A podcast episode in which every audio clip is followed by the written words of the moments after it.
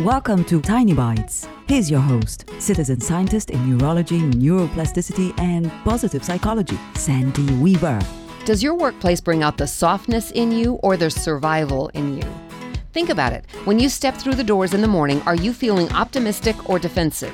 Do you look for cooperation or cutthroats? Yes, these are extremes, and it's still a good mental exercise to do every few months to make sure that your workplace is serving you. Think about who you are at work. Is it who you want to be? Are you learning and growing and feeling useful and appreciated? Can you see a career path that looks good to you? Or are you feeling a bit stagnant, maybe caught in a political whirlpool and often at odds with those around you? Does your workplace make you feel comfortable and safe? Or in a state of conflict and self protection?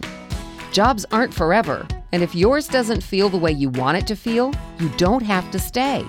Explore your options. If you have a pulse and are taking some breaths, you always have options.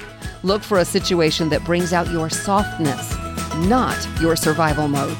Subscribe to the podcast and share it with your friends. And there's lots more at centerforworkplacehappiness.com. Here's to your well being, one tiny bite at a time.